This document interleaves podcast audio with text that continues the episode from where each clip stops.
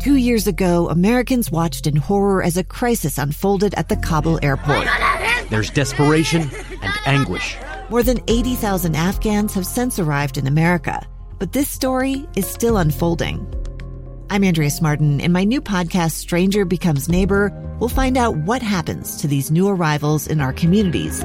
Who would help our newest neighbors?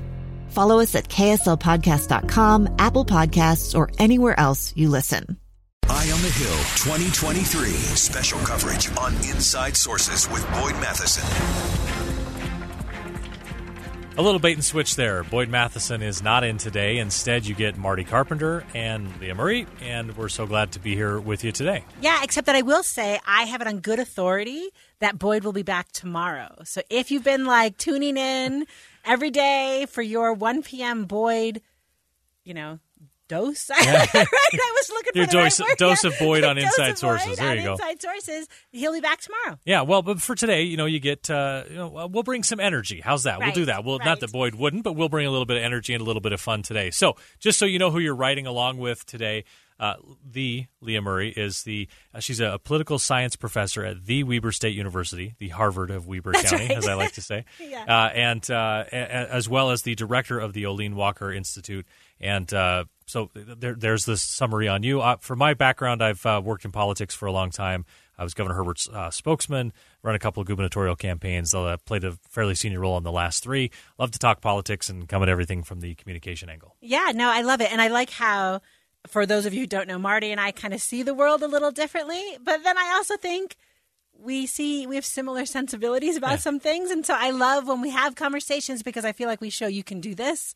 Yeah, You know I, I think- mean? I think there's like a, right. a good give and take. But Right. n- now that we've set that up, we have to be nice to each other for the next two hours. So that's going to be just fine for me, but you're going to have to put your best behavior I on. will work on it. Uh, hey, you know, we are in that time of year, right? It's already the last day of January, which is awesome because Yeah. January is the longest. It always seems like the longest. Yeah, month like a of slog. Yeah. and and it's you know it's the weather and it's the, the fact that like when you get a gray day, it looks the same at seven a.m. as it does at four p.m. and you never really know what time of day it is.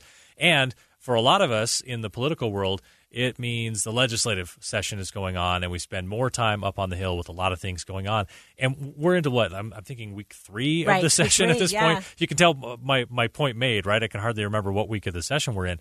So a lot has happened already, right? We've kind of kicked off the session, and the Senate took on a big issue with a lot of the transgender issues, and the House took on uh, these uh, school choice uh, Right. issues, and they sort of exchanged them and passed them, and it's, they're signed, and now we're into like okay.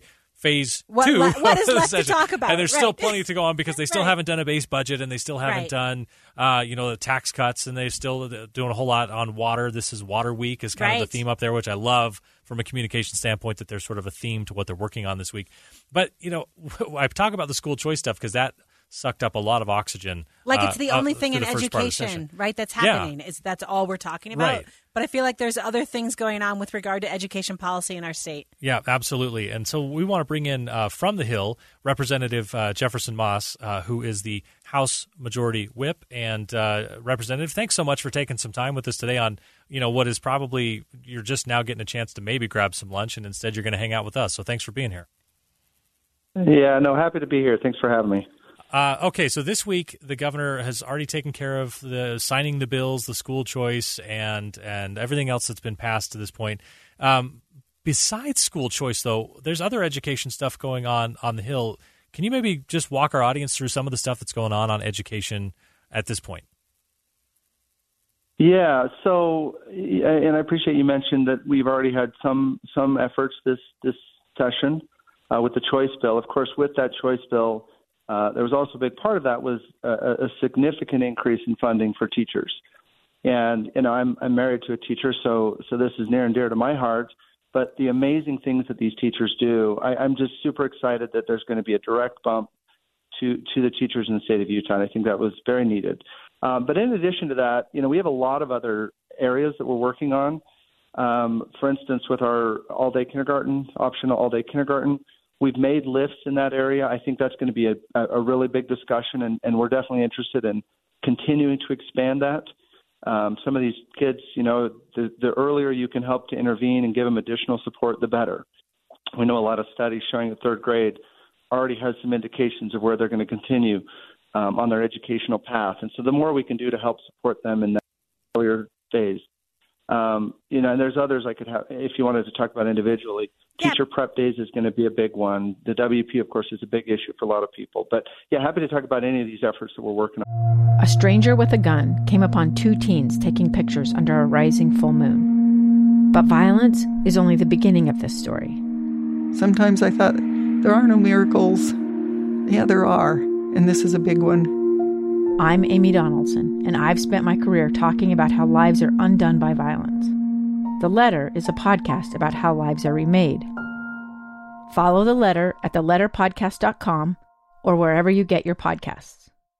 Yeah, so Representative Moss, thank you for bringing up that list. Um, and I was on your website looking at you know what bills you've got going through. Um, but I appreciate that you're talking about the all day kindergarten. I'm wondering if you can talk to us about you funded it last year partially. What kind of um, you know response or like how do you know it's working or do you when you're making changes to it this year you're increasing it do you know what you're focusing on like what what did you learn what did we learn from that experience last year Yeah, I think the, the, the response was very positive. We heard a lot of good feedback from those schools that were able to implement.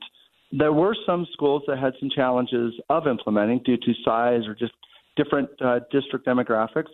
The other thing that I think people forget is that there were a number of districts, even before some funding came out last year, who had also already implemented optional all day kindergarten and had seen really positive results. So I think what we're seeing is it's working well. Um, it, it's having a great impact on these students, and we'll look this year to continue to increase that funding uh, to provide that opportunity for more students around the state. Uh, one of the points that I know Speaker Wilson made, he was on the show last week when I was here uh, talking about uh, the increase in education funding, and that there's more than just uh, you know what they're doing, what you guys have done already now on the the direct increase to teacher compensation, and you know specifically tied to the WPU. Wonder if you could tell us a little bit about what you guys have in mind and what you're working toward as far as an increase in the w, WPU this year, knowing that some of that is kind of put into statute now. Yeah, the the stabilization I think is a huge deal, especially when you start to think about potential downturns in the economy. The fact that we now have a guaranteed funding source that we have set aside those funds over the last few years to get us to a place where even if we do start to see a downturn in the economy, there will be a continued source for public education. So we're not going to have the the peaks and valleys like we've had in you know previous years. So that will help for sure. Um, when we look at the WPU, obviously that's a number a lot of people care about. That's how we directly fund students. But we also like to look at what's the total amount that we're investing into public education. And, and some of that, like we've just mentioned, directly investing into teachers and, and providing additional um, compensation for them. Another area that was really popular last year with a lot of our teachers was giving ad- additional prep time for teachers. One thing we heard a lot over the last couple of years from teachers was you know, we're just doing everything we can, but we need a little more time. We need time to be able to do more preparation or looking at data or collaborating with other teachers. And so last year we were actually able to provide $64 million, which gave a number four school days for teachers in preparation. So that might not be tied directly to the WPU, but definitely is going to make a big impact on the teachers in the state. Yeah, Representative Moss, like you, I'm also married to a teacher. And, you know, his schedule last semester was no prep time. So the man was up at 4 a.m. You know, he's a high school teacher, but he was doing his work in the wee hours of the morning. So do you find, you know, because I think one of the things we've heard is it's hard to keep teachers right now, right? You know, it's a hard job, and so they're leaving. Did you find that doing these prep like investing in them, giving them some more prep time to make it a little more possible to do all the amazing things they do? Did it help us keep teachers this year?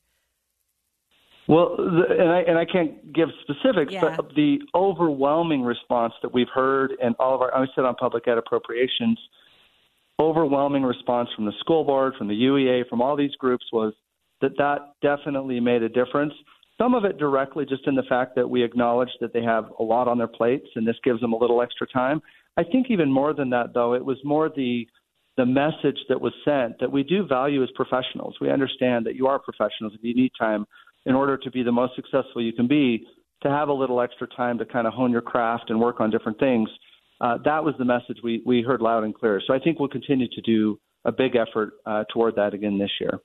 This has been deemed Water Week on the Hill. So as water it takes sort of center stage, what uh, what's the timing look like on some of these education bills that, uh, that that we've covered here today, the WPU and the all day kindergarten? Is that stuff we'll see kind of making some movement this week, and it'll step center stage a little bit later on?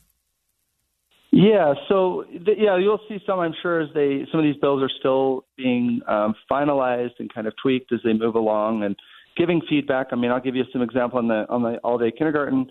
I mentioned that there's some districts that don't have the capacity, physical capacity, to be able to provide either an all or nothing. And so there's other ideas around maybe some tweaks.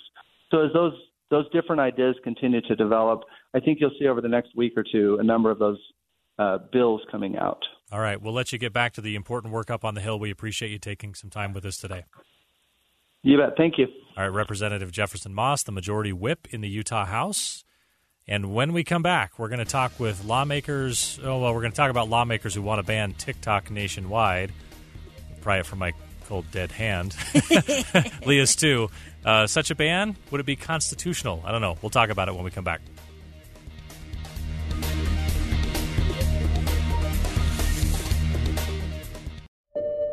I'm Dave Cawley, investigative journalist and host of the podcast Cold. In October of 1985, a woman named Sheree Warren left work at a busy Salt Lake City office to meet her estranged husband at a downtown auto dealership. She never made it home. Sheree's car surfaced weeks later in Las Vegas. In the parking lot of a hotel casino. No one knows how it got there. Strange. It was strange. Both Sheree's estranged husband and her boyfriend raised suspicion for investigators. I kind of thought that he might have done something. But no arrests were ever made.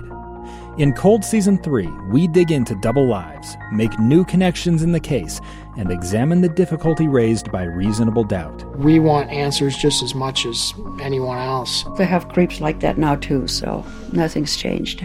That's the new Cold Season 3 The Search for Sheree, now available anywhere you get your podcasts.